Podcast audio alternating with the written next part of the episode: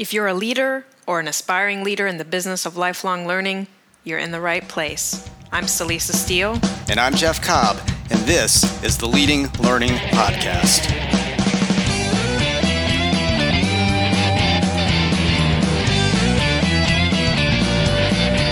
Hello, this is episode 71 of the Leading Learning Podcast. We're going to be talking with Paul Gannon, founder and CEO of ThoughtCast Media, a digital marketing agency that specializes in video content marketing. Before we get to that, though, we have a couple of quick notes, and we also want to highlight a resource that we think you might find valuable.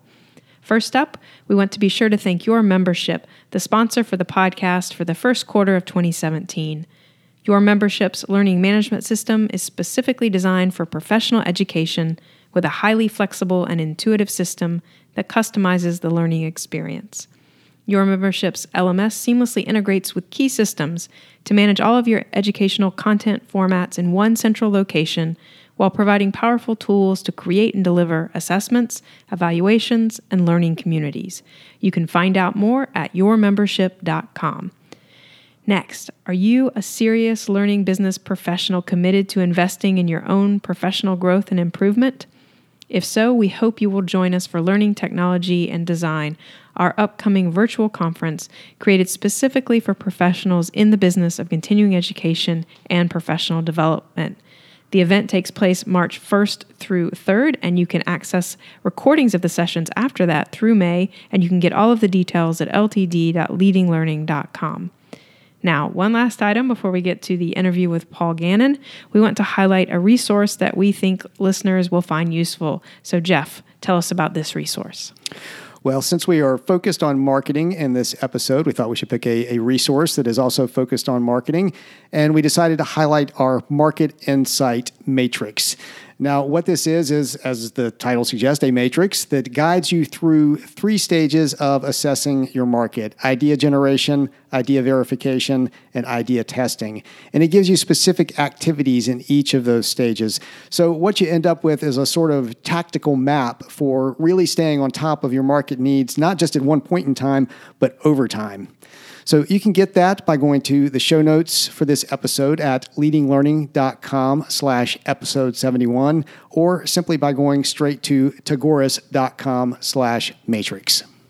So, the matrix is all about assessing your market. And of course, a, a, key reason for wanting to assess your market is so that you can connect with members and customers and convert them into learners.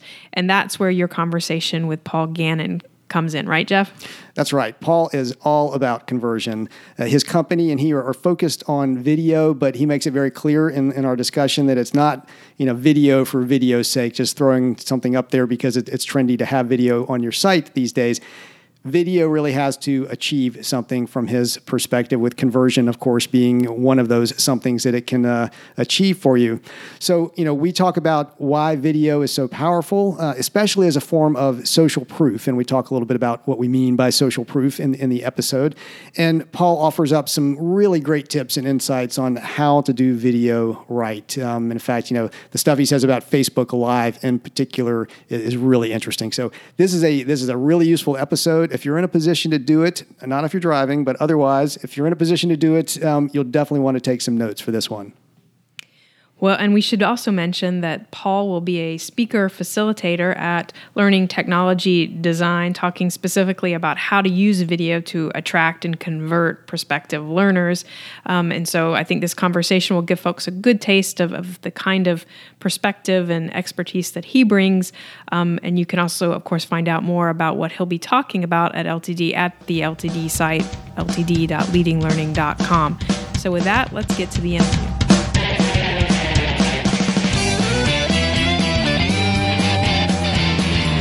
Hey there, this is Jeff Cobb, and I am very happy to be joined today by Paul Gannon.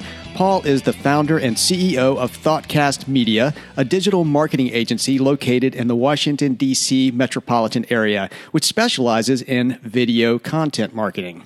Immediately prior to launching ThoughtCast Media, Paul was the vice president of marketing for Personify, a provider of CRM and ERP software.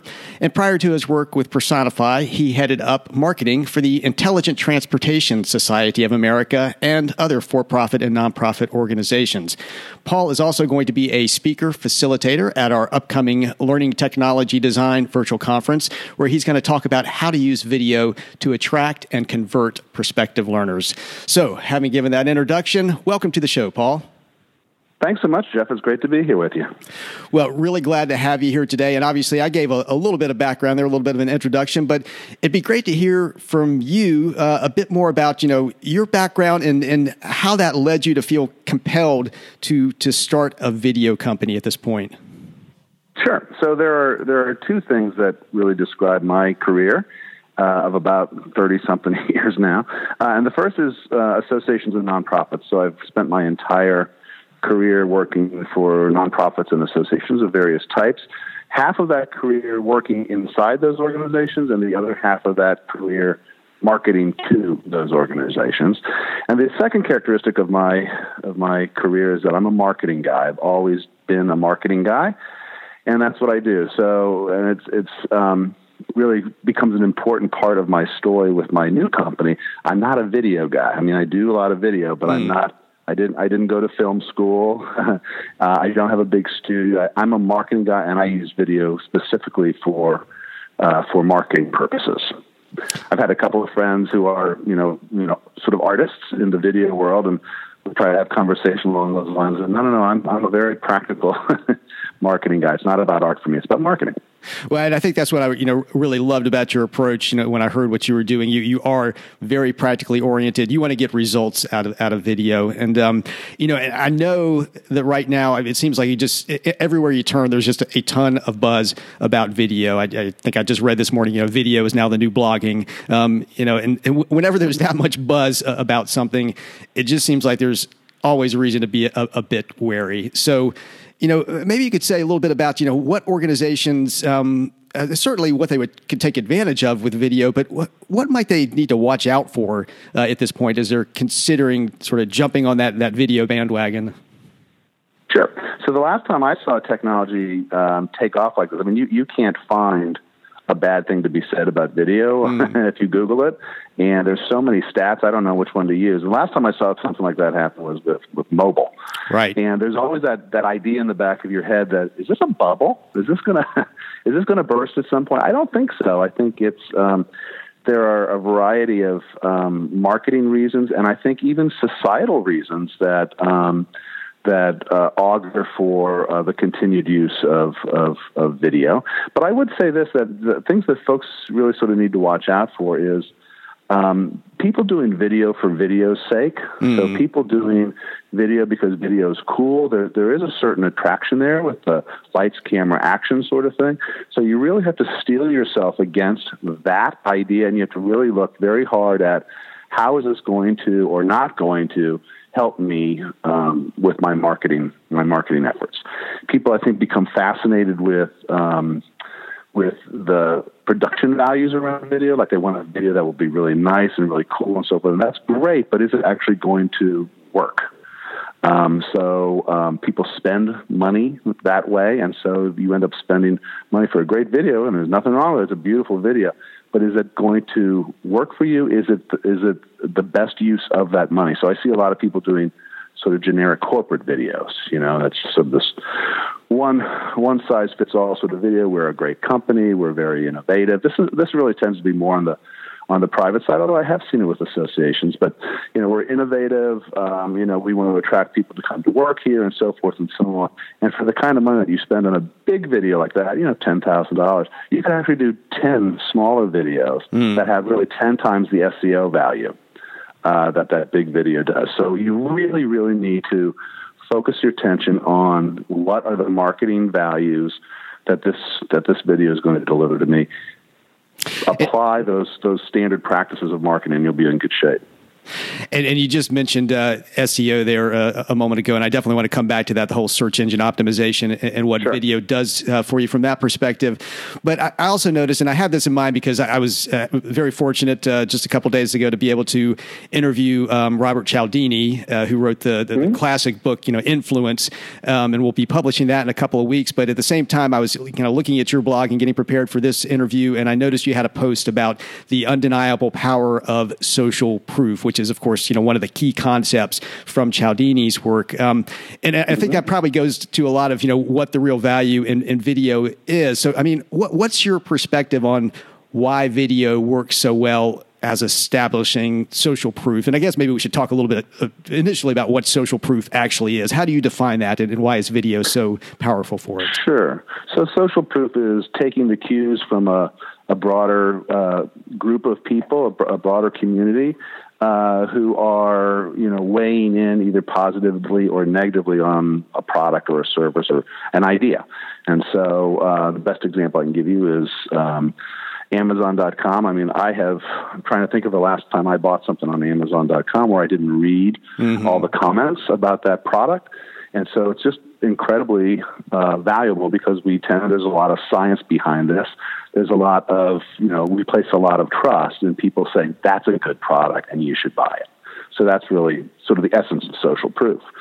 Um, I think I'll tell you a story about the first time I became aware of the, the value of video this way. So, video is an incredibly rich medium. It's the richest, as far as I know, um, because when you're watching the video, you're not only hearing the words that people are saying, but you're actually seeing them in the context of who those people are. So you're getting you're getting human emotion that goes into it. And, and the first time that I I noticed as we were doing a um, we were doing a demo of a partner integration back at Personify, and the host who was you know working for us was talking to this this uh, partner and trying to sort of go through how this how this integration worked. And it was a standard integration. Everyone's seen them like so you push this button and this happens, then you push this button and that happens. And our host finally stopped the, the partner and said, Hang on a second. Show them that feature where the data goes from here and then goes into there and then they have the availability. He goes, That is the coolest thing I've ever seen and I, I really want my my viewers to to see that. And I was behind the cameras watching one of a million interviews and I thought, man, that's powerful. You know, mm. I'm a good hmm. writer. I, I can't write that well. To convey that excitement from a guy who was really trusted, Rob Kane, if, if anybody knows Rob Kane, who's really trusted in the association industry, to have him really get emotionally involved with a feature in a, in a partner integration. And so things like that are, you know, I, I see them now more and more that that's what really gets people excited. So when you do a customer testimonial, for example, or a member testimonial. And that member sits down and brings all that energy and excitement that they feel about your organization, your product, your service, to that. It's really, really compelling stuff. And I think, um, you know, I mentioned at the in an earlier question that there's some societal trends that sort of augur for for this as well. You know, we live in a, a post-truth era now, right. and um, as a way of restoring uh, restoring sort of um, trust, video is amazing because you can't you can't get away from it. When you shoot a video, you see people's facial expressions, you see their eyes, you see where they are, you see how they're dressed. So we do a lot of social video uh, here. We're really sort of getting into it, and you know, there's no there's no uh, idea that you know I'm a much bigger company than I say I am. You know, it's it's just very revealing and very transparent and very honest. And so, in this day and age, when people aren't sure what to believe, video is a great way to to restore that trust. And I, you made the point earlier, you know, that you're not a you're not a film school guy. You're not going for you know the, the Steven Spielberg sort of uh, production when you're doing video. You just want it to work. And I, and I know a lot of what you do um, at Thought, Thoughtcast Media is um, well, a you know you're actually behind the camera helping organizations with it, but you also provide just a, a lot of useful tips. And I mean, my impression is that you know any organization, uh, if they'll just roll up their sleeves a little bit, learn a little bit, um, they can potentially shoot, you know, very useful, very effective video without having to go out and, you know, buy a big camera and, and you know, go through the whole uh, production works. Um, so I, am mm-hmm. wondering, you know, I'm, I'm, sure our listeners are thinking, okay, social proof, great, you know, get some testimonials, great, but uh, how do, how do I do that and, and make sure it's going to be, you know, as effective as possible? I mean, are there you know, two or three tips that you could give listeners to say if you're if you're going to set up a camera, shoot some video, do this to make sure it's going to be uh, as effective as possible. Uh, sure. So the the first tip I would give is, um, you know, it, it needs to be part of your content strategy, and so when you scratch the very surface of that statement, what you end up getting to is you need to get beyond the idea of shooting one big video. Mm. So, content video, video content marketing is not about that one video. Start thinking in terms of smaller, more bite-size um, video. So, for example, when you're when you're thinking about your blog, you would never think I'm going to write one blog post that's going to do all the work for me for the next year. So, you want to do as many blog posts. It's about repetition. It's about targeting very you know narrow things with your marketing. So, get get into that mindset of not spending ten thousand dollars on one big video. Spend a little bit of money and get ten videos for that mm. amount, and, and, and use that work throughout throughout your, the year.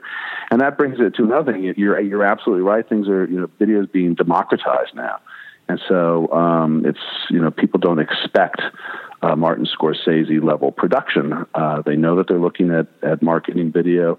It needs to be clean. It needs to be, you know, you, you need to be able to, it has to be properly exposed. You have to be able to hear people, so forth and so on. But I guess my second tip would be to establish, you know, a production value standard for your for your videos. So you need to have something that first covers the basics, needs to be clear, needs to be understandable, needs to be, you know, all the other sort of marketing things that you would do with any piece of content.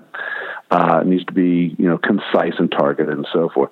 But in terms of the look and feel of it, you know, you want to make sure that there's there's enough value in those production values that people stay engaged and that looks like it's part of your brand.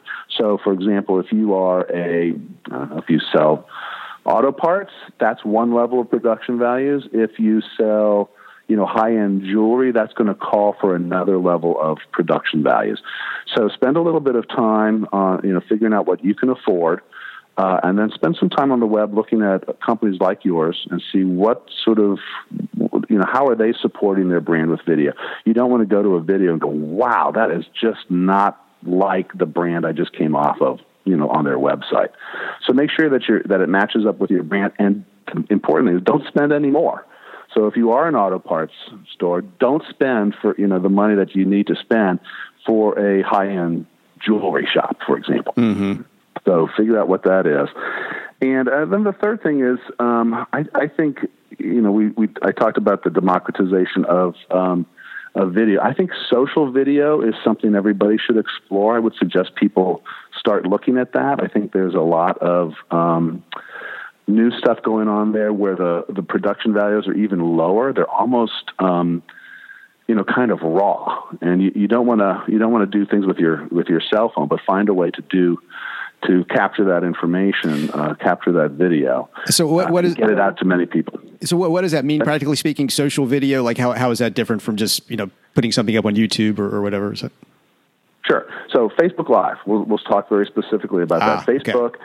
is really interested in getting people to do video because they know that video is an incredibly engaging medium, and they want people to do it. A lot of Facebook Live stuff is, you know, people at at um, conferences, like I'm at the conference or I'm at a party, I'm at the pool, I'm at a at wherever it's on their cell phone, they're holding the cell phone, it's all jiggly and so forth. And that that's great for individuals, but for brands, a lot of brands are now beginning to figure this out, mm. and that you've got access to this incredibly so you know wide, large social uh, network, and to be able to to really sort of do sort of basic stuff. It, it changes because it's so inexpensive to produce it changes the the the the, the equation on whether or not you should do something for video. I'll give you a good example. I've got a lot of customers who are technology companies, and they go to annual meetings and trade shows and so forth and so on.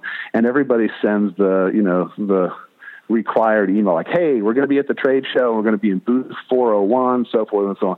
I don't know if that's ever worked for anybody. right? Yeah. So you get them, I get them. I don't even open them; they go in the trash. I used to send them, but you feel compelled to do something, right? So set up a camera, sit the sit your uh, product guy down if you're a technology company, and say, "Hey, we're going to be at the booth, and, and what's going to be in the booth? What are we going to see?" And you spend five minutes talking about that. That's really compelling. And again, you would never spend, you know, thousand dollars, two thousand dollars to produce that. But you would do that for a social video, which is very easy to produce and very easy to distribute. So I think I think the next big thing is going to be social social video, and, and my tip would be to look into that and see if that's maybe not something that would work for you. And is it safe to say with any of this, you know, whether it's a social video or, or whether it's something that's going to be, you know, placed on on your website, uh, but uh, basically, anytime you're shooting a video, there should be a goal to it. It should you should be shooting to accomplish something, whether it's to teach something or to um, you know lead to a specific call to action. Um, but uh, I think, as you said earlier, you're not shooting video just for the sake of shooting video. Absolutely right. I mean, you just mentioned two or three standard, you know, marketing practices. Why are we? Why am I writing this blog? What are the keywords that I'm trying to hit? What is the call to action at the end of the blog or in the middle of the blog? What do I want people to do when they consume this this information? So absolutely, yeah, you just it's video is like any other piece of content, and all of the rules of content marketing apply to it. Um, so yeah, it's not all about lights, camera, action. It's about marketing and uh, and then using this you know the particular powers of um, of video to uh, to take advantage of that to give you that extra that extra lift. You know, we talked a little bit about um, SEO. Is search engines love video. Again, they're interested in providing their searchers with the richest, most compelling, most full fledged content that is that's available on that particular subject. And so, video does give you that extra boost, but not if you don't follow sort of the basic rules of, of marketing. Make sure you got your keywords in place and that you're you're hitting those keywords in the video. You do a transcript for the video so that you've got the words mm. associated with that post. So there are a lot of SEO kind of tips and tricks that you can use to really, really maximize the value of that that um, that content and get people to read it and consume it and then do something about it.